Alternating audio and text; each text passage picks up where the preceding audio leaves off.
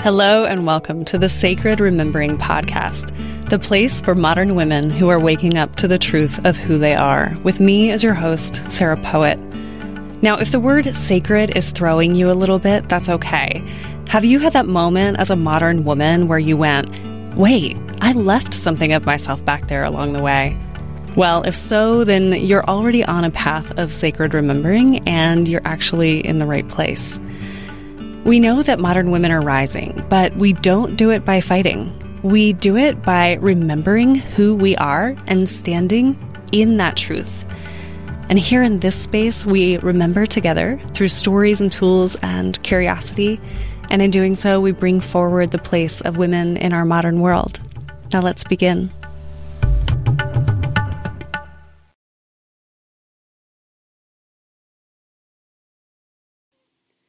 Hey, it's Sarah, the host here and the creator of Embodied Breath, my private practice where I use alchemical coaching and healing methodologies to help you live into your full truth so that you can be who you desire to be in the world. I believe that every woman has a truth that she's not yet telling, and that to own that truth changes and even saves her life. At sarahpoet.com, you'll find trauma sensitive tools, practices, meditations, my TEDx for modern women, an e course for women to shift from silence into sacred truth, my blog with many more personal stories, information on conscious relationship and my work with couples and sacred union, links to working with me in various durations privately for leadership coaching and otherwise. You can schedule a consultation right there on the website if that's for you. Everything changes when we align to the truth of who we are, when we stop identifying with our old stories and traumas, and when we own that sacred truth and claim the path of sacred remembering for ourselves. I believe that it is the formula for everything from personal alchemy to planetary shifts. Thank you for being here, and thank you for helping to create change with your life at this time.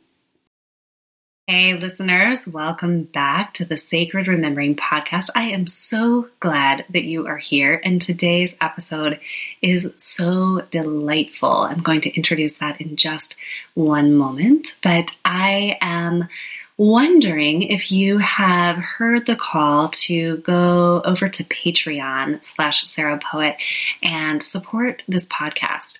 And it's not necessarily about the money, although the money's great and helps to sustain the podcast and my living. However, what I'm calling for by May 31st is 100 patrons through Patreon. And I am really curious as to whether or not, or just holding the affirmation that yes, yes, we will spread this podcast once that happens. Um, there's this theory about the hundredth monkey, um, which biologists studying monkeys saw that um, new behaviors in the environment would spread once 100 monkeys learned the behavior in this certain population of a certain size. So I'm just like, let's play with that 100 number, please.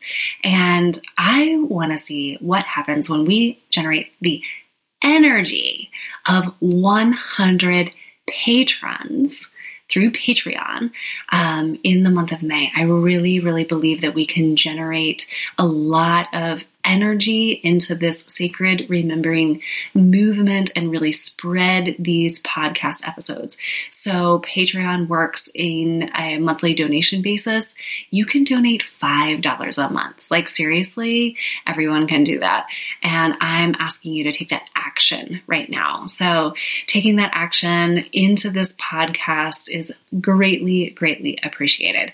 Now, I'm going to move on to this week's episode with Emily Harrison. Emily is such a delight. Oh my gosh, you are going to just beam with joy multiple times throughout this episode. Let me introduce her. After becoming a certified Akashic Records practitioner in 2015, Emily's life shifted dramatically. She left behind a career in Hollywood, creating a healing business that includes teaching, speaking. She's a contributor to the Huffington Post, and she mentors others to manage their personal energy and advance their intuition to heal their bodies and their minds and unlock access to infinite intelligence. Emily is the founder and director of the Akashic Academy, which is a modern day mystery school dedicated to sharing knowledge that is changing the planet. And in this episode, we cover so many amazing topics. I think we could have talked all day, um, including ancient remembering, accessing the sacred archives, the Akashic records, living in personal truth, what the divine really wants from you, how to manifest how our soul is always collecting details on the path of remembering and becoming. We talk about that on this podcast a lot, following the breadcrumbs. We talk about how to shift from religious upbringing into channeling the divine ourselves and how to begin learning the easy way and taking agency in your own spirituality. Thank you so much for being here, listeners, and Emily. And here is the interview. Hi, Emily. Sarah. Welcome to the Sacred Remembering podcast. Thank you so much for being here. I have been looking forward to this time with you. Of course, this is the the first day that you and I are actually meeting. We've been talking to each other on social media, and I I just said before, probably before you um, actually turn on the recording and allow people into this sacred conversation, that I said I'm pretty sure I'm in love with you. Your energy is so powerful, and the audience you're bringing in, the work you're doing is magical, and it's it's just such an honor for me to be a part of it. So thank you so much for having me here. Oh my gosh, thank you. And mm-hmm your compliment, given what you do with Akashic Records, I'm like, oh, girl, that was a big compliment, and thank you. like I'm like, uh, okay, I'll take that in. oh, I'm so excited to share the magic of the Akashic Records more with you and your audience today because it is, in my opinion, one of the most powerful tools for sacred remembrance that exists on the planet. It is technology, spiritual technology that every human being has access to. So I'm excited to dive in and illuminate more for everyone today. Thank you so much. I'm really excited about the words spiritual technology. Ooh, doesn't a, that turn it on a little bit? Yeah. Yeah.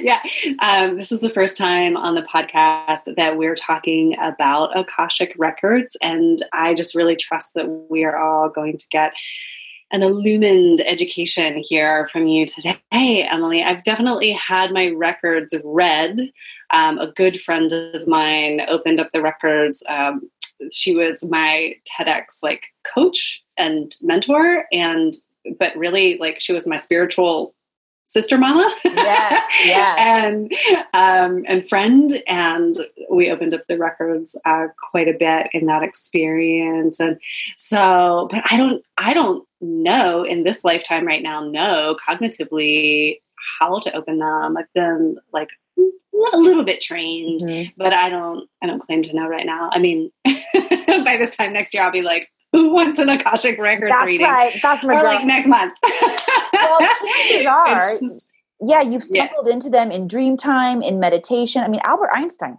went in and used the Akashic Records. Steve mm. Jobs, Nikola Tesla.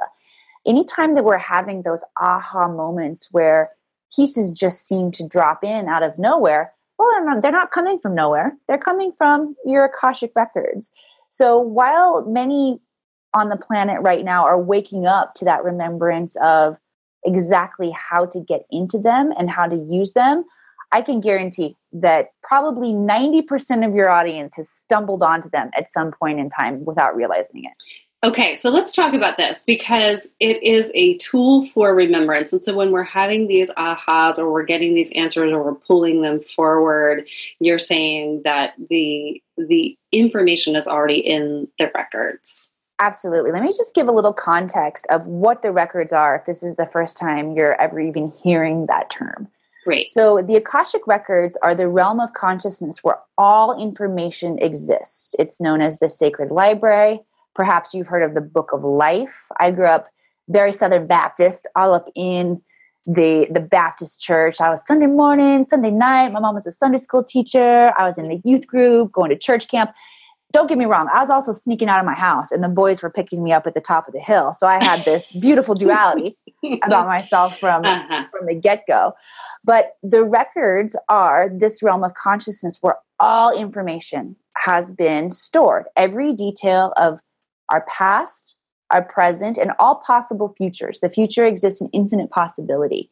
So there's always wiggle room in our future. But all of this information is collectively stored in a matrix or a library, depending on if you're more a science or more of a literature kind of mind. But either one of those will help give you framework to understand this is the catalog of all intelligence in the universe. And anybody can access it. Anybody can access it, yes. Now, there are certain what I would call locks on the Akashic Records. There are certain um, elements that we need to prepare ourselves in going in to get the most value out of that space. And really, what that is, is it's a purification. Now, most people, when I say purification, even high level beings, eh, as recently as last week, I was in an event in San Diego with very conscious entrepreneurs. And when I was talking about the Akashic Records and the purity that we need to go in, even some of the Taoist masters were there like, oh, well, that might exclude me. I don't know that I'm that pure. Mm. So let me explain really what, what purity means. Mm. It means the, the willingness to course correct Ooh. and your willingness to love yourself. And if you have those key components in place, yes, anybody can access this realm of consciousness. Now, the more you love yourself, the more access you're going to get. Self love and your willingness to be compassionate and forgiving of yourself and also witness the truth of who you are allows the most dynamic access. So, in order to get those really high level information um, from consciousness and begin to assimilate this intelligence into our life, you got to be willing to love yourself, which means that you are acting in your highest good and the highest good of everyone connected to you. That makes all the sense in the world. Woo, yes, the, I love it. Yes, yes, the self love component, and then uh, also though what you said, the truth of who you are. Mm-hmm. Like the more I find that the more we are willing to align with that authentic truth of who we are, that's when we get the enlightened information.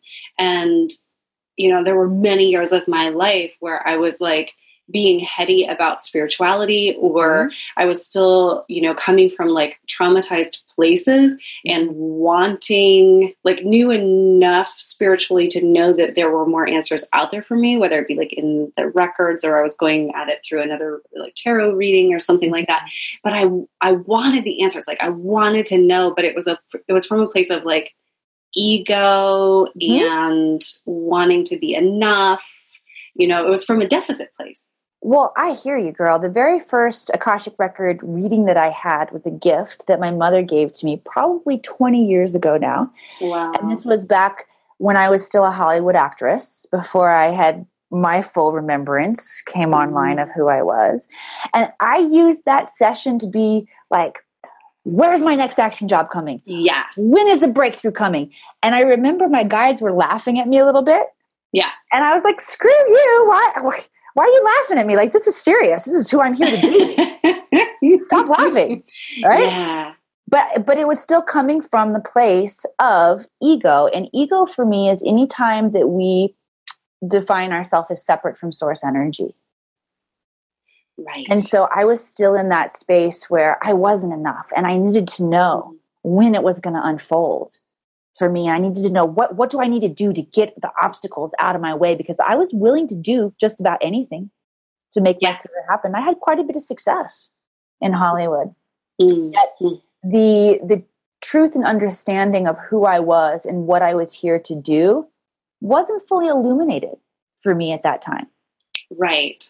And so it was, it, I don't know, at that point in time, is it about like, it's about acquiring, you know, we're still in this mm-hmm. like deficit mindset where we're like, okay, in order for life to feel good, I have to acquire this and acquire that. And maybe it's like the job or the partner or yes. the money. So I know readers get a lot of questions of like, when is the man mm-hmm. going to come? Oh, when oh, yeah. is the money going to come? So mm-hmm. how do you, how do you work with that? Well, the first thing that I, I want to say is when you were talking about acquiring the things, what I began to realize was my life in Hollywood was about acquiring skills. I was actually acquiring the metaphysical skills that I needed to do the work that I'm doing now. And definitely want to dive in and talk more about that. Yeah. But to answer your specific question, how do I deal with it when people are like, when is this happening? When is this happening? When is this happening? The records don't tend to answer our questions like in six months. It's more like a gateway. It's when this is aligned in your life you know when when your value is fully intact your self value when you have gone through a process of radical self acceptance and you've left behind the baggage and the trauma and the ceilings that you've put on yourself that limit your success that's when you fully align to the love the dream job you get an inspired idea which becomes your business which becomes your soul mission but it's about getting the stuff out of your way first so that you can see it the answers are all around you they're just mm-hmm. unseen because we still have veils over our eyes that don't allow us to fully see and know at that point in time mm-hmm. so rather than giving people the a timeline of when these things are going to come we dive in and we begin to look at what's standing in the way that's still creating this experience to be unseen for you mm-hmm. and then in the records you're looking in this library or in this book of life mm-hmm. and you're able to see soul purpose and soul remembrance yeah. and that yeah okay can you say more about that and i do want to go back to hollywood we're not going to mm-hmm. leave hollywood behind what happened there yeah, but that's soul remembrance. So, so how does one use the Akashic records to align with soul purpose to, um, you know, to to be on their life path? Truly, Sarah, it's as easy as calling it forward in that space. So the mm. records work by what we know is invitation only. And that doesn't mean that the records only invite certain ones of us. It means once we get into that space, we must invite the knowledge that we are seeking. Oh, and yeah. that first session that I had, I was inviting the knowledge that had to do with the timeline of me being a Hollywood actress. And so I was asking the questions of when is this going to happen? When is this unfolding? How is this going to look? And they gave me the information to the best of their ability, my guides, but it really had to do more with me. Right. Right. And so to get your soul purpose and to have that information be revealed, truly all we need to do is ask and invite it in. Now, it's not quite as hands off as I just made it seem like you go and you say, What is my soul purpose? Part of our ancient remembrance is really, and I believe, remembering from childhood. What did you want to be when you were a kid?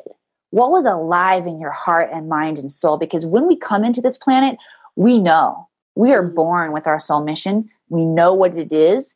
We tend to forget it as we're going through the process of being human and, and all of our the programming, some of it not so good, is taking a hold in our life. We tend to forget what that what that soul remembrance is.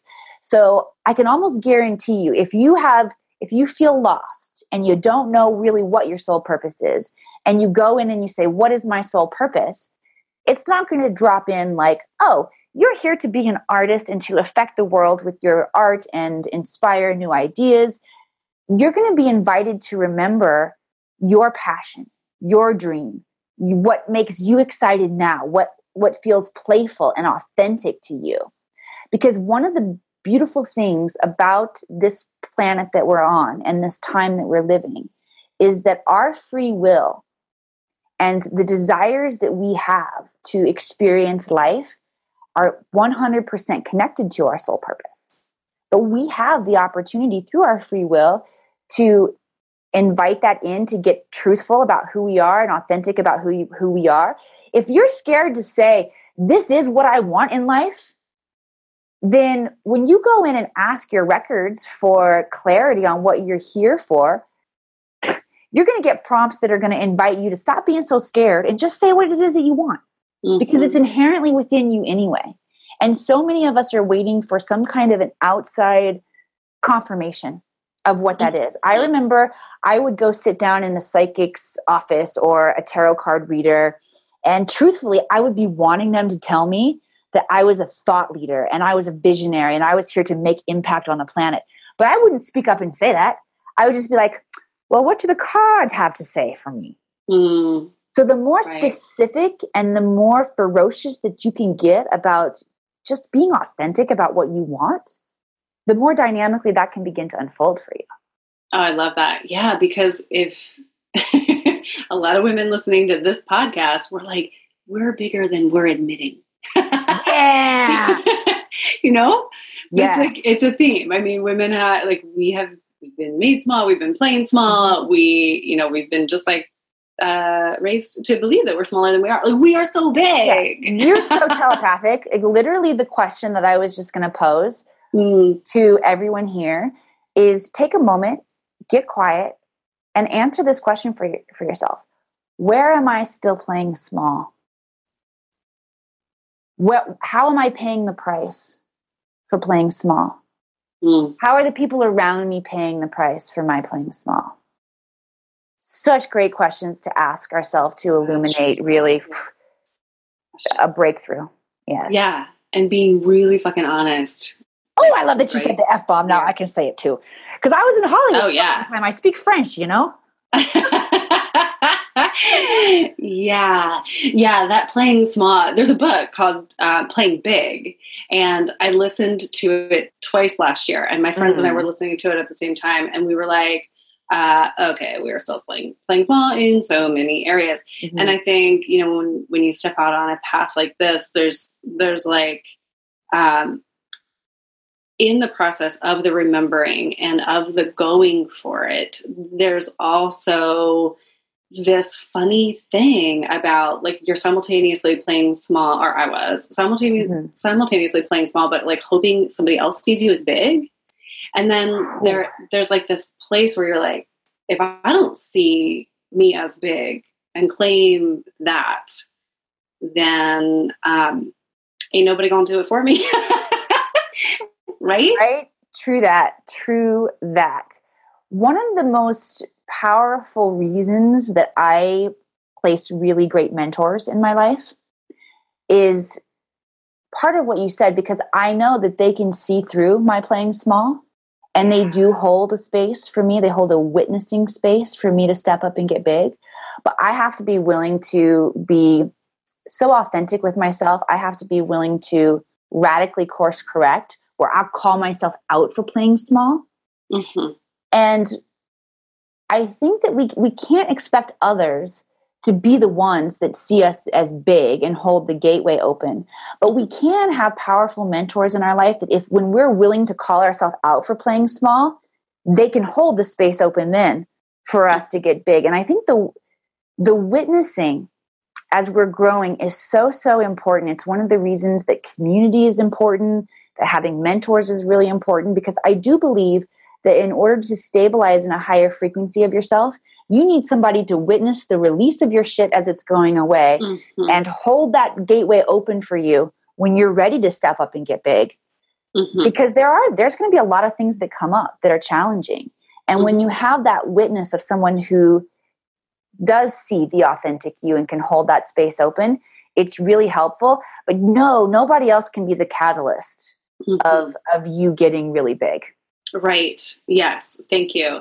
Um, I recently had this experience. So I told a story um, on the vagina monologue stage, and then I released a podcast, a bonus podcast that was contrasting like the TEDx experience and, mm-hmm. and the vagina monologues experience, and how in one anyway, like it was all about women's voice. And the day that I released it, recorded it, and released it, I knew I was like, I just did a thing that was really important on my path. I'm not exactly sure what it is. Mm. And my good, good friend reflected to me what I had done. So mm-hmm. I have a question for you in just a, a moment, but I wanted to say to anyone listening, like, let's reflect, let's be that sacred mirror with and mm. for one another because there was this like, huh, okay, I just did a big thing. And then when my friend offered and volunteered, like, sister, I see you doing this big thing, then I was like, oh, there it is. There's the mirror. Mm, that yes. was like, thank you for reflecting. So I wanted to say that that it's important that we do that. I think um, now more than ever, as we're taking these strides as women to be bigger and to live more in our authenticity. You know, like when you see a woman be brave and courageous, like thank her and tell her what you witnessed. Yes. You know? Yes. My question to you is, how do you pick your mentors? Ah, that's a good one. That's a good one. Uh, kind of like how I picked my OBGYN when I mm. first, when I first having my first baby. I say a little prayer. I go in, I get really clear about what I'm ready for, what I want to open up to, and then I allow the universe to deliver.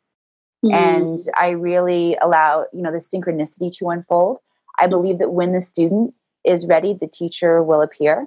Mm-hmm. And I think it's important to find somebody who is compassionate yet strong and will not let you get away with with your shit mm-hmm. um, i was just talking with one of my mentors a couple days ago and he was like you know emily i see you as this grandmother energy and you're the grandmother on the porch and you're rocking gently and there's a there's a beauty and an approachableness to you and there's wisdom and and when i come to you because he actually comes to me for Akashic wisdom as well. He's coaching me in business, but he he's an ancient Taoist master and mm-hmm. wants to get more in touch with his ability to uh, tap the intelligence of the universe. So Beautiful. he says, I, I know that when I come to you, that the, that I'm going to get the compassion and I'm going to get the the intelligence, and I also know not to fuck with grandma. Like this is mm-hmm. grandma's house, mm-hmm. and it's established, and I know that I can't get away with my shit here and that's just what it looks like. It looks like that beautiful balance of someone that's going to love and hold you in a space where you can grow but also not let you get away with get away with your old patterns. Mm-hmm. I, I, will not stand with you in your lies. Now that doesn't mean that i'm going to be um, angry or uh, aggressive towards you but when you're coming to me and you have a story of lack or of a ceiling that you can't break through or this is why this pattern keeps coming up and I can't break it. I'm not going to stand with you in your lies. I'm mm-hmm. going to allow I'm going to allow you to present them so that we can release them. I'm mm-hmm. not going to buy into that story. I'm going to hold you in a tighter space where you can grow and step up. And so I look for that same level of compassion yet not letting you get away with old patterns when I'm when I'm looking for my mentors. Beautiful. Beautiful. Thank you. Mm-hmm.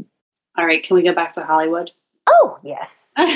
yeah. So the let's talk about the path of your own remembering. Oh, what a time. What a time, Sarah. Now, to be clear, I still am remembering uh, uh, a decent yeah. amount every day of who I am. It just gets more and more juicy. Mm-hmm. But in the very beginning, uh, when I was in Hollywood, this is where it really began to take hold for me. And um, I remember I, I, shared with you guys that I grew up in a really small town, about 3,000 people, right on the Mississippi River. And I quit college when I was 19, hightailed it to Hollywood. Now, I had had scholarships to college. And so me quitting felt like it felt it, it felt like the first like big breakthrough moment of my life. I remember I was sitting at the stoplight uh, getting ready to turn into my apartment building after class one day. And you know how you're kind of like sitting there sometimes and you zone out? Mm-hmm. This is what happened to me. And my brainwave shifted, my consciousness shifted. And all of a sudden, this first piece of remembrance came in for me. And I'd heard all of my life, you know, your life is yours. You can do what you want with it. And yeah, I was like, okay, cool. All of a sudden, it hit me in that moment. It's like I embodied it. And I thought, what am I doing here? I want mm. to, I'm a storyteller. I want to illuminate the human experience through my body. Now, I didn't have these words at 19, Right. It, it looked more like, I want to be an actress. I want to go to Hollywood. But there was that embodiment in that moment mm. that allowed me to say, you know what? It gave me permission to say, screw you, Mizzou. I was going to University of Missouri, Columbia. I don't care how many scholarships I have. I don't care how successful, how good I am at this. This is not this is not in alignment with me. So that was really the first piece of of remembrance of who I was that allowed a big shift in my life. Now, I didn't go instantly into what my soul purpose was. I went to Hollywood to become a, a famous actress, to come go seek my fame and fortune in mm. Hollywood. Mm-hmm. What I realized was now, what I should say, what I realized looking back, is that there were many skills that I needed to wake up to and remember there in Hollywood. One is the importance of storytelling because we are truly the storytellers of our own lives and how important it is to uh, be able to recognize like you're, you're a character in the role of your life mm-hmm. the story of your life and you get to write it so that empowerment was one big skill that i needed mm-hmm. another one was acting actually taught me how to channel Oh, interesting. Being, yeah, being on stage, yeah. yeah, and and and having to get out of my own way and not judge or edit myself and how I thought I was doing or how I thought I was messing up this character, and just let an experience of this character take over. And I think something that happens to really good actors and why they love it is the character will take on a life of its own and begin to illuminate and reveal itself through you through your through your physical body and your emotions and your your vessel. And this is what i was experiencing. Mm-hmm. i was experiencing the moments when i could get out of my own way and stop judging myself stop wondering ooh did that come off the way that i wanted it to come off? and just allow the consciousness to take over through my body. I was actually channeling a character in that moment that gave me the skills, the understanding, the framework to learn to get out of my own way and to channel through the Akashic records. I have experienced channeling in um, different collectives through the Galactic Federation, different beings like Archangel Michael, like Kuan Yin, the Pleiadian Collective. And it's actually quite easy to do once we learn the skills and the mechanics of how to do it. Mm. I also became real damn good at the law of attraction there in Hollywood because it is it is competitive. It is difficult to get jobs. And I was willing to do just about anything to get jobs. And I remember my good girlfriend who worked at a restaurant with me. So you probably or maybe you haven't heard this. Once an actor, always a waiter. So I, I spent a good amount of time slinging hash in fancy fancy restaurants and diners there in um, Beverly Hills. There was one in particular, Kate Mantilini, which was the most upscale truck stop diner that you have ever seen. I think our mm. mac and cheese was like a twenty five dollar entree that you could get, but it really nice. it was like home style food, but really like upscaling it. So my girlfriend and I were working in in this upscale diner, and she gave me a book by Florence Scovel Shinn called The Game of Life and How to Play It. And I mm. first began using the knowledge that I was getting in there to get dinner at the restaurant. There were certain items on the menu that I really loved, but I didn't want to pay $25 for the mac and cheese or the chili, the white chili that they had. So I would just go into manifesting a mistake being made in the kitchen and I would end mm. up getting that meal. And when it started mm. working, I was like, oh, I'm going to start using this in my in my in my career to get jobs. And I mm-hmm. began to get really, really good at, at manifesting acting jobs. So there was an aspect to opening my awareness to non physical energy, metaphysics, the law of attraction that I really needed growing up in a really sheltered small town where the paradigm of religion and what it means to connect with God looked one certain way, looked the way that it did, but didn't really fully fulfill me or honestly make a lot of sense to me. I mean, there was a lot of things about the way that I was taught about God that I was just like, hmm, I don't know that I really buy into that.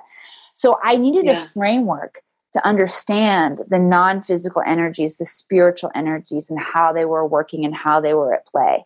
before I would have thought, well, God's the one who gives you the. Right, right. You have to be a good girl, and then you get them from God. And then I had the experience of learning how to manage my own internal energy, where I was drawing that experience into my field. So that was a really huge part of my growth. Another big piece that fell in place for me in Hollywood was Tai Chi Qigong. There was a Tai Chi master who, again, would come into this restaurant. This restaurant was like a vortex of energy for so much of my learning. It sounds so fun. Yeah, so many, so many connections that I made through my life. And there was a gentleman who would come in late at night. He was actually he was Stevie Wonder's bodyguard, and hmm. he was also um, very versed and trained in Chinese medicine. So he was considered a doctor in China. And really, what he loved to do was meditate all day. And so when he wasn't working with Stevie and traveling with Stevie, he would come in and he would like he would come in late at night after meditating for like 10 to 15 hours and he'd just be like ah i got to get out of it and get into the real world. And he was such a regular in our restaurant we all got to know him really well. And he wanted to start teaching tai chi and qigong. So he offered all of us there the opportunity to come hang out with him in Pan Pacific park in la which uh, it has a really cool like amphitheater, circular kind of space where we would actually go and do the Tai Chi Qigong. And I was one of the only people that showed up to work with him.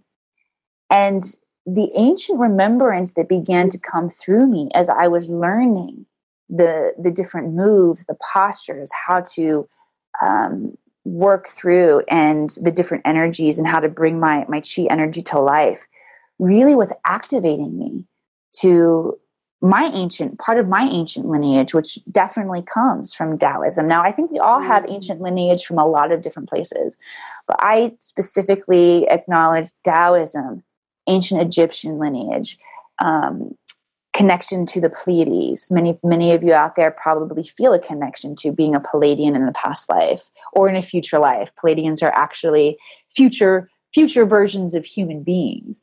Hmm. So these ancient remembrances of who I was began to come alive for me in Hollywood as well.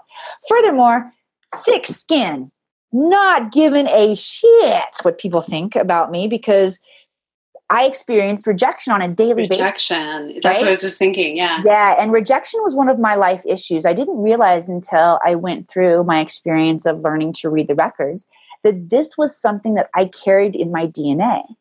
And my grandmother, my maternal grandmother, who passed um, last year in the springtime, she had the experience of growing up without a mom because her mother died from complications of an abortion.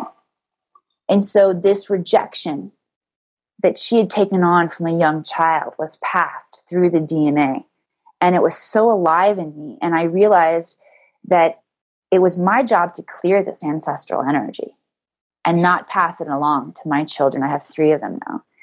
And I was able to work that out in Hollywood. Like you experience rejection on a daily basis and you figure out how to work through that. You know, it, it becomes it becomes something that you just you you learn how to release.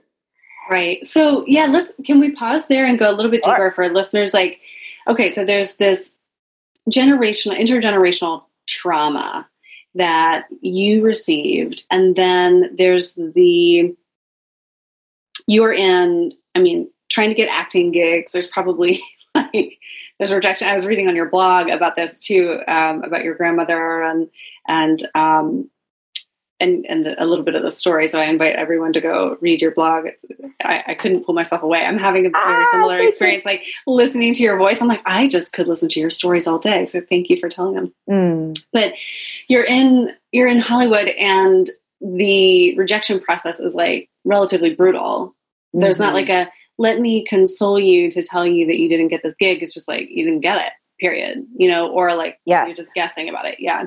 Mm-hmm. So so there's the wound and then you're almost getting the lesson in one of the harshest ways possible right like the continual harsh oh harsh yeah like opportunity to way. yeah uh-huh. learning the hard way was a theme of my life as well until i realized mm. oh there's another way we can actually learn the easy way and mm. it takes it takes an ancient remembrance of who we are and an access point of intelligence like the akashic records to really begin mm. learning the easy way. But at that point a time in my life i was definitely a learn the hard way kind of girl. It was just part of so, my story. Yeah yeah uh, me too. I have i have a lot of similarity there. So so you're learning but then like were you also you so you had the tai chi um, and so you were bringing in these like ancient practices and the ancient remembering. So at the time that you were experiencing this rejection, you also had the awareness like, oh, I'm working something out here. Mm-hmm. Is that is that fair to say?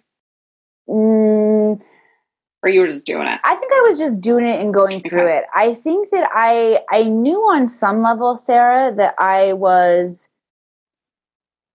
doing very very deep work. You know what? It's similar to what you talked about earlier about how you intuitively felt like you were doing something big, but you didn't necessarily have the vocabulary or the witness for it at that point in time, the mirror for yeah. it. And I think I was at that place. Yeah. And when you maybe one one clue for folks listening is like when you learn the hard way, you can you can almost be assured, I think, that your soul's trying to work something out. Yep. oh, that's so Period. good. yeah like your soul is searching for it. Like if you keep beating your head against the wall about a certain thing, like your soul is looking for you to resolve this. Ooh, I heard that. Yes. Had a few of those. Might, I still might. I'm gonna have a few of those too in my life. Yep. Yep. Yeah. Yep. Yeah. so then like okay, so you're in Hollywood and then you decided to leave Hollywood and begin I did. I had a mystical experience that mm. be- it became undeniable to me that we all have these gifts and skills. So I shared how I was using the law of attraction to get more acting jobs, get more acting jobs. Now, in order to be really good at the law of attraction and managing your energy, you gotta meditate. You just have to. It's a non negotiable. Mm-hmm. Everyone needs 20 minutes of meditation a day. Unless you're too busy, then you need an hour. Yeah. Right? That's an ancient, ancient, ancient Buddhist proverb. I did that wasn't actually brilliance that came from Emily Harrison, but I definitely go back and use that a lot. So I began to be a regular meditator. And I stumbled onto a podcast, Darius Barazandeh, You Wealth Revolution. I don't know if anybody's heard of that before, mm. but I would listen every day. I was a groupie. And Darius would bring on different um, metaphysicians, I might have made up that word, different spiritual gurus. A lot of people don't love the word guru, but it doesn't really bother me. Okay. So he would bring on those with um, Reiki knowledge, those with um, a human blueprint knowledge, those who had developed their own their own practices and modalities, people who spoke light language, and I would listen to every single one of these podcasts, and there was always a practice that we would do together. And I would do the practice, and I would feel the shift in my body and I began to heal myself of a lot of dis-ease that had come up. Now, while I say, yeah, you get used to, you know, you, you find a way to conquer the rejection, it was an instantaneous conquering of it. Man, I took on a lot of depression, a lot of anxiety. I actually took medication, you know, antidepressants, anti-anxiety medicine for a while because it was it was just alive and part of my field. It was something I was dealing with, something I was working with. Mm-hmm. I hated the effects that I was getting. My sex drive was gone. I didn't sleep well. I would have the sweats at night, and it just it wasn't working for me. And as I began to do these practices, these skills, these meditation um, experiences, I began to feel relief mm. of all of those things that were pressing down on me. And I, and I realized every single time I'm like, "Oh, I think I just healed myself." Oh, I think I just healed myself of something. and I did this for so many years and got mm. so excited about all the different modalities I was learning. Like I couldn't even pick one that I wanted to dive into. I'm like, damn, all these work. Mm-hmm. But the thing that I can't deny, Sarah, is that underneath it all, I kept hearing this voice saying, You can do this too. You can do this too. Mm. And I got to the point where I had shifted so much in myself, I just naturally wanted to start practicing on other people. I didn't have any certifications, I didn't have any formal training, but I wanted to practice and help people.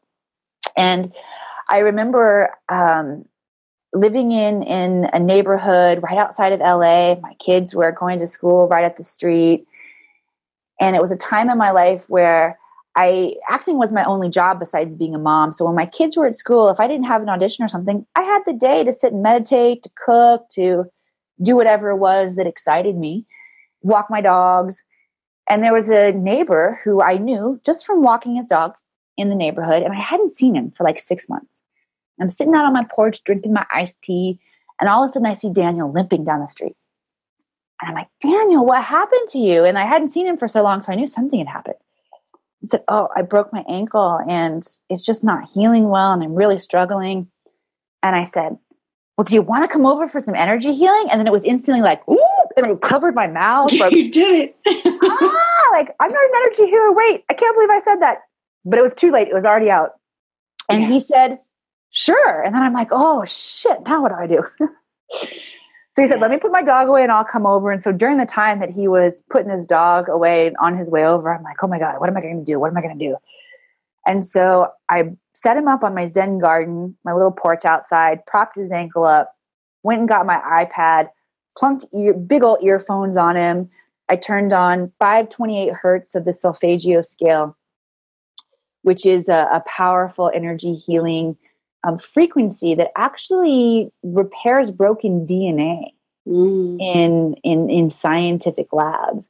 So I thought, oh, this one will work for him. So I plunk on 528 hertz, and I had this tuning fork that my mom had given me as a, a Christmas present, and I just started like waving my tuning fork around his ankle, not knowing what the heck I was doing. Yeah. And then all of a sudden, his father, who had passed, came into my awareness. And I'd been doing this work long enough to know, oh, here's what's going on here. Now, I wasn't a medium, did not consider myself psychic necessarily, but like I said, had had enough self study that I, knew what was going on. I'm like, oh, this is where I start just talking to you telepathically, I guess. I to his dad. Ask the dumbest question to start off. What's your name? Because that's that's kind of the hardest stuff to get, mm-hmm. right? and sometimes it's not even really important. But I I dove right in for it. I asked, "What's well, what's your name?" And I was getting Bob, Bob, Bob, but not Bob. It's J name, but Bob, like a short name. I'm like, okay. And so I began to ask more questions and get more knowledge and information from him. And um, the next thing I know, the meditation had ended, and I took the headphones off and stopped waving my tuning fork around and sent Daniel home. Didn't say anything about his dad coming in. And as I went inside to start putting things away and like washing my hands and you know, just like splashing some water on my face. I could not release the the nudge to reach out to Daniel and say, "Hey, your dad came in in this conversation, and I'm not a medium. I don't consider myself psychic, but I feel like I, I, I will share the information with you. I don't know if it's right or how it's going to come across, but if you would like it, I'll give it to you." And he said, "Okay, sure." Hmm. And I said, so he came back over, and, and the first question I said was, oh, Well, what was your dad's name? And he said, Alan. I'm like, Oh, damn. Got that one wrong. and so I told him, This is what I was getting. I was getting Bob, Bob, Bob, but a J name, but Bob. And that's his face just went white. And he said, My dad's middle name was J, J A Y, and he went by J. Okay. Yeah. Yeah. At that point, I was like, All right, we're on to something here. And then the rest of the information that I began to reveal um, was so spot on and I could see the healing mm-hmm. washing over him. Mm-hmm. And one of one of the things that Daniel's dad said was he took he was taking credit for saving Daniel in the accident. And when I was having the telepathic conversation with him, I'm like, "Well, you did a shitty job. Mm-hmm. Like his mm. his ankle's shattered. He's barely walking." But then Daniel told me the story of, and it's it's one of those stories of he had fallen and uh, he was on a second story balcony. And if he would have fallen just an inch the other way, he would have gone crashing down two flights of concrete stairs mm. and probably not lived through mm-hmm. the experience or, or been severely paralyzed.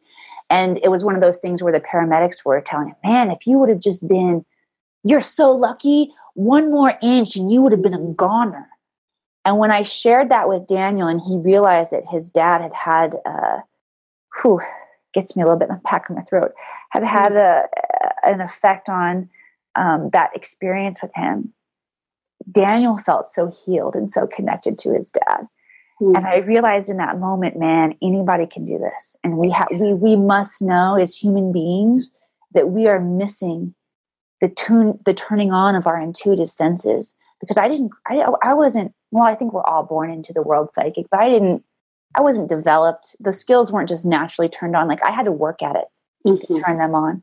But when I did it was real. And it was creating such an impact in people's lives. I was like all right Hollywood screw you. I got to find and I didn't care what certification it was. For me I knew it wasn't yoga. I knew it wasn't reiki. Those were really the only like kind of woo woo um, experiences or certifications that I knew about getting. And, um, but I knew that I, it had to be something. I had to do mm-hmm. something. And so I had had a Conscious Life magazine, one of the, a free publication that I'd picked up on my last audition in Hollywood. And I started flipping through that thing like crazy, like looking for, I'm like, I know it's in here. I know it's in here. I know it's in here. And I'm flipping through it. And then bam, there's a tiny little ad in the back for the Akashic Records and Akashic Record training. And I remember the session that my mom had gifted me, mm. you know, 10 years prior at this point. And I'm like, yep, that's it. That's me. And I called, signed up to class. I went through three levels of certification, just like bam, bam, bam. Ancient remembrance was just flooding back. Every class I took, more and more was flooding back. And at that point, I knew this th- this is where I'm meant to be. I love that so much. I love the words ancient remembrance. Hmm. It's just, I mean, it's, it's, it's just, just there and available. Yeah, just the words begin to call it forth. exactly. Yeah. Right. Like it's like a, an easy access. It's like, mm-hmm. it's not work. It's making yourself available. Ah, yes. Yeah. Oh my goodness. Thank you so much. I could talk to you all day long. That's Thank how I feel. Thank you. Um, there are just so many wisdom nuggets here, and I know I, am just uh, the feeling inside of me right now is like, let it all sink in. Like mm-hmm. let let this. Um, it's almost like an it's an invitation. I think mm-hmm. that you've that you've put out um, that we all allow. And there, there was a thing that you said earlier about your relationship with God and religion and being in, I can't quote you directly because I'm terrible with direct quotes, but the essence was like you didn't know that you had choice. And then the word that I wrote down was agency. Like when you recognize that you have agency mm. in your mm. life. I don't think you said the word agency, but you were talking about like, oh, I was using this book and I was practicing this mm. manifestation, and I realized like I have a part to play in my own life and my own spirituality. Mm. Um, and that then tied in with what you were saying about Daniel and recognizing that you have the gifts, I think this is this is what's really landing for me is that everyone has gifts beyond yes. what we can see and beyond what we can remember. Yes. And trusting that in a world that makes you almost odd for being different, and I feel like you mm-hmm. and I are like, go the whole way, like yes. be the whole way different. Lean into it. Lean into whatever the nudge is because like it's your soul calling you home. Mm, yes, Sarah, yes. Mm. Is there is there anything else that is um, really alive for you that you want to share before we share with folks where to find you, where to find your work? Yeah, and that is that the the expansion, the journeying, the releasing of the old parts of ourself and the creating what we want to experience never ends. Mm-hmm. Even though I got very clear about the Akashic Records being my my sole mission to share this technology with the planet, I've noticed that it's continued to evolve and continue to shift. So I invite everyone to um, don't don't be scared about having to pick one thing and what it looks like. Yeah, you know, as as I've continued to evolve and grow and grow in my business, it's not just about the Akashic records and teaching them online for people now. I mean, it's so beautiful that we can connect with every person throughout the world with this beautiful thing called the internet. But I've begun to see a desire to create in person experiences and to take people into sacred vortexes on the planet where we can have that embodied experience of being present in places where we've actually left behind sacred code, sacred memory. Mm-hmm. And this has been a new aspect coming online for me. And so there's a whole new branch of my business now that involves sacred travel into the vortexes mm-hmm. so that I can be present in the same space with the people that I'm working with because there's a transmission that happens when we're in presence with each other in physical presence. So while I thought at one point in time, ah, I could just have an incredible business working online with people who want to learn to read the records, it's continued to grow and expand. And I just share that so that any fear that you have of like having to pick the right thing and yeah. for this to be the this is the one because so many of us have tried so many different things and then it didn't work out the way we think and we're like oh yeah. what went wrong with that no embrace the process. This is the creative process. Right. Our dream life has its own consciousness. And when you first start to tune into it you're only going to have the tiniest blip of what right. it looks like. So be prepared for continued evolution and expansion to continue to grow and shift when you do find that thing that Thank feels like you. I can show up and do this forever. Yes. Absolutely. Thank you for saying that. And and I want to put some story to that, like to give listeners eh, context or something. So I, you know, being a school principal, I was a school principal and I was always trying to do the social and emotional stuff. And I was. And I, I would get to the root of the disruption. And often the mm-hmm. disruption was like a soul pattern. Yeah. And education doesn't have like a way of talking about that. Mm-hmm. So I started to, uh, I was like, I don't know why, but I'm going to start Reiki certifications because I was called to energy work. I have no idea why, like, or I had no idea why. And I started to like save up and take one Reiki certification and then save up and take another. And then I was working with kids with autism and mm. recognizing their multi-dimensionality and like yes. the you know this the the new codes that are coming through even the autism. And i'm talking to the children about they really like to study the dimensions through a science mm-hmm. perspective. They were like high school boys. And you know i had studied mindfulness and education and, and energy work and my own spiritual path for a long time. And so we were able to talk about how to access the dimensions like through the mind. You know, like mm. if you don't mm. settle the mind, you're not going to get to these other dimensions. And so we were having this conversation, it was full circle. And then my volunteer work was Reiki for moms of kids with autism. You know, it was like, uh, like just following this path of like, yes. what in the world is going to unfold?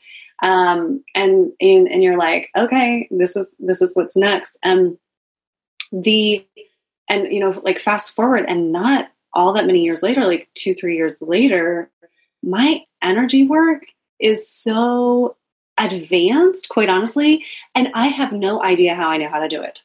Woo! Because it's a remembrance. Mm-hmm. And I mm-hmm. think even the like the courage to claim that took a long time like it's still coming online. Well, that's know? why like, I gave you the woo because you claimed exactly. it. you were I am powerful. well, we talked about like not playing small anymore, right? Yeah. So, yeah, but the, like there, there's stuff that I know how to do that I don't know how I know it in this lifetime. The only, the only explanation is that I'm remembering mm-hmm. from an ancient remembrance. Yes. Right.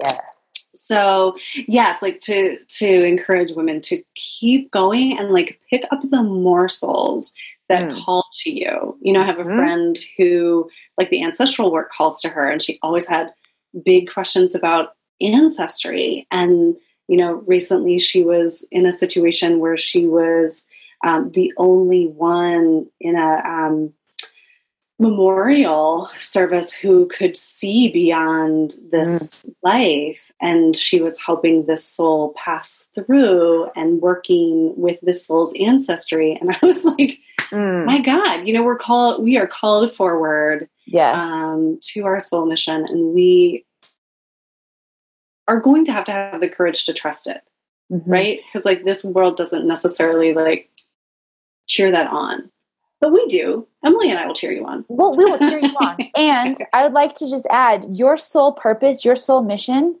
leaves clues. It's going to yes. leave clues for you. And what I shared of my experience in Hollywood, of how I began to acquire these skills. See, there were little clues along the way. Hey, get really good at the law of attraction. Hey, yeah. begin to explore Qigong. Hey, you're a storyteller. You can begin to extract the story from people and help them tune in to that storyline. Just like Sarah shared, there were clues along the way. You were obviously a leader your whole life. You're leading schools. Yeah. There was opportunity for you to dive in and work with these high level beings that society had put a label on mm. as not being high level. But truly, man, when you can begin to dive into that interdimensionality and that work, there are clues for you all along the way. So if you are still in what we would consider a nine to five job, something still based in the matrix or in the 3D, there are clues there for you that you will take with you when you do emerge into the 5D. Just begin to examine the aspects of your life and how you're showing up in the places that you feel the most fulfilled. And there is a spiritual significance to that. There's a mystical remembrance to who you are inherently located in those things that light you up, that make you more curious, that say, Ooh, I got to know more about this, or why did I feel so crazy amazing in that space? Talking mm-hmm. how to break through dimensions with the autistic children. Yeah, they're, right, right, yes. right. Absolutely. And on this podcast, we talk about how part of women's leadership and feminine leadership is going to be to infiltrate those spaces with the 5D consciousness. Yes. So that it's not always a matter of leaving those those places when you are on your path of remembering, but rather, you know, like we're getting filled up and then we're going in and we're changing yes the spaces. And so a lot of my work right now is actually like putting on the, you know, the business attire, like as businessy mm-hmm. as I get in Asheville, North Carolina, and like going back into the executive spaces, going back into like working with with leaders, mm-hmm. um, you know, because we get it, we got to get back in there to like change the game. I love. It. I, I, I know we got to wrap up here, but I'm like you. I yeah, could just yeah. keep talking all day. But I love that leadership. The word leadership is coming up because so many of us we identify ourselves as leaders. Yet being a leader can be scary because there's a paradigm that says you got to have your shit together and you have to know yeah. what's up if you're going to lead people through a process. And I just want to invite you and everyone listening to another definition of leadership and leadership simply means I go first. I go first. Uh, We're pioneers. You think that when when you know Lewis and Clark first crossed the Mississippi River and they were standing there seeing this you know frontier land in front of them for the very first time, they knew they had all the answers? Hell no. Right. But guess what? They went first. And that's what leadership is. Mm, thank you for that. Mm. Thank you for that. So, um, do you have any any events coming up? Any travel uh, experiences coming up? Anything you want to share about what you're offering in the world for listeners to seek you out and your work and get in touch with you if they want? Yes, lots of experiences. Well, by by the time this podcast airs, in one week, we will be heading into Mount Shasta, the ancient vortexes there that are available for so much remembrance. And this trip is all about our ancient remembrance. And if you are excited you're like, darn, I wish I would have gotten that gotten on board for that trip. This is going to be a yearly experience. So there will be more opportunities to travel into sacred vortexes with me. And for those of you who are excited to learn more about your Akashic records, I'll invite you into a free call with me. And let's talk about what this could potentially mean for you what this could open up for you in your life. And to find a link to that free call, I'm just going to invite you to go to the website, theakashicacademy.com. That's www. The Akashic T H E A K A S H I C A C A D E M Y dot com and go to the contact information and hop on my schedule. Let's connect. But there are also a couple free gifts that I want to leave everyone with. So, going to the website, you can find a free class that will help you begin to up level your psychic senses, your intuitive senses. It's a really powerful um, one hour webinar that's going to give you super practical exercises that will take you like three to five seconds a day to work on that will drastically up level your clairvoyance, clairaudience, clairsentience, claircognizance. This is this is how we communicate intuitively. Intuition is our ability to know things instantly, and we're pulling that information from the field with our inner eyes, our inner ears, our inner knowingness, our inner feeling. And I give you some very practical exercises that will strengthen those muscles for you. That's one free gift. I'm going to offer you two. The second free gift that I would like to offer you is a free edition of our magazine, the Akashic Magazine, which is a mm. quarterly publication. And in order to get that free copy, I'm going to invite you to text on your phone 33777. That's the number you're going to text. Text the word magazine just the word magazine to 33777 and you will get the latest copy of the Akashic magazine, which functions like a metaphysician's handbook. And I might have made that word metaphysician up, but that's cool because I make up words all the time. I actually am keeping a glossary of all the made up words oh, that I've done along the way that I will that I will publish in my first book. And I'll invite you guys to pick up pick up a copy of that magazine. And for any of you out there who are writers as well, this is a great place to be published. We take um, contributions every quarter. So there will be more information for you in there about how you can contribute as well.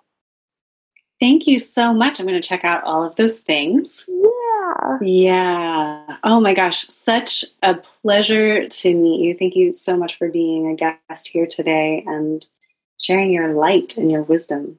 Mm, thank you for receiving it and inviting me into this space. It's been a beautiful morning spending this time with you, Sarah. Thank you. Mm, thank you. Hey, how was that for you? I hope you enjoyed. There were so many nuggets of wisdom. I really invite you to go on over to Facebook slash groups slash sacred remembering and join that group. It's totally free and we have conversations about what's popping in the episodes and um, you can bring up anything you want in that group. Ask for support from women who are on the path of sacred remembering themselves. Um, so in this episode, clearly there there were some events that were talked about um, that are now affected by the pandemic. We recorded this in February, and it's now the end of April. And so um, I left those in there specifically because what Emily is offering is so rich. And I have no doubt that while those things will be rescheduled, um, you know, Emily is really tuning into what is going on in the collective right now, and her offerings in the future uh, will probably be made stronger for what we're experiencing on the planet right now. So, um, you know, follow Emily, visit her website, get those freebies and um, many, many blessings to you. I hope this episode has served, and we will see you in May for a full month of talking about the mother, about parenting, about the mother archetype, about loss uh, raising boys, um, the whole, the gamut, such richness. So we'll see you soon. Bye.